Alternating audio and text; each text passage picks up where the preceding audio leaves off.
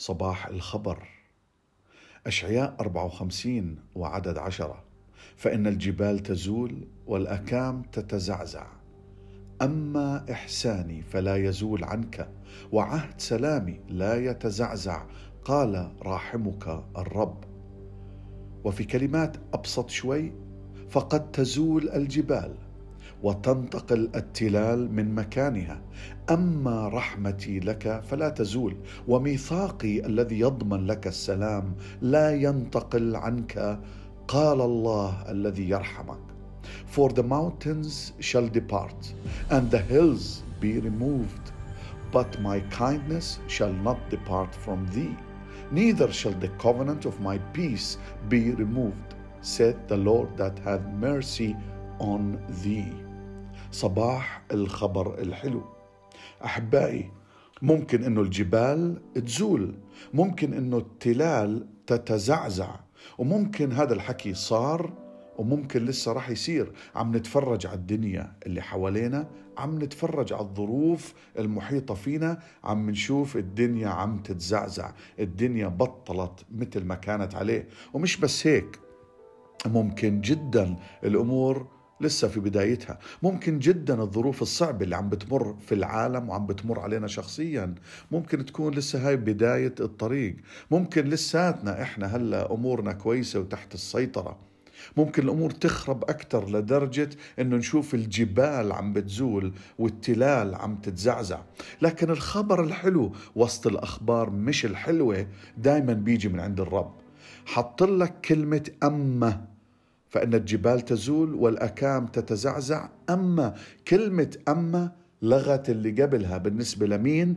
بالنسبة للي ماشيين مع الرب. في أمور جاية من فوق. في أمور شو ما صار ما رح يصير فيها إشي. لو الجبال زالت ولو التلال اتزعزعت في أشياء ما رح تزول وما رح تتزعزع. شو هي هاي الأمور؟ إحسان الرب أولاً.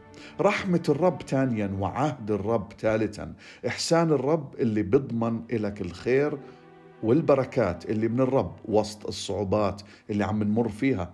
ثانيا رحمة الرب اللي بتضمن لك العفو من العقاب. وثالثا عهد الرب اللي بضمن لك السلام وسط عالم ما في سلام.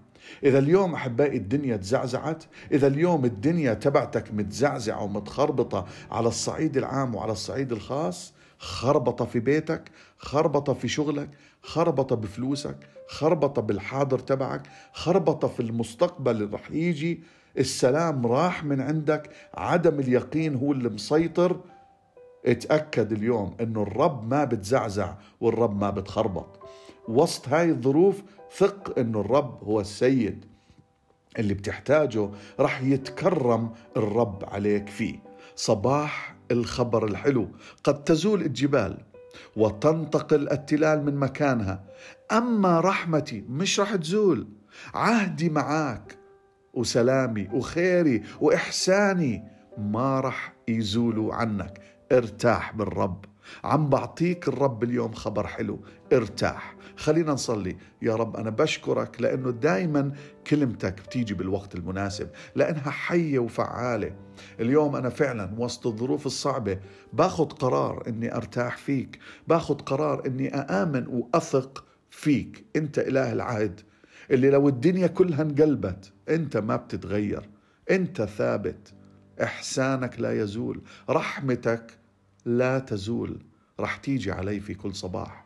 أنا بتمسك فيك بتمسك يا رب في كلمتك وبنتظر عملك في حياتي.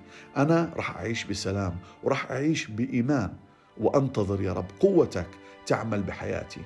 بشكرك من هلا على الأمور الحلوة اللي عم بتصير ورح تصير بحياتي باسم يسوع المسيح.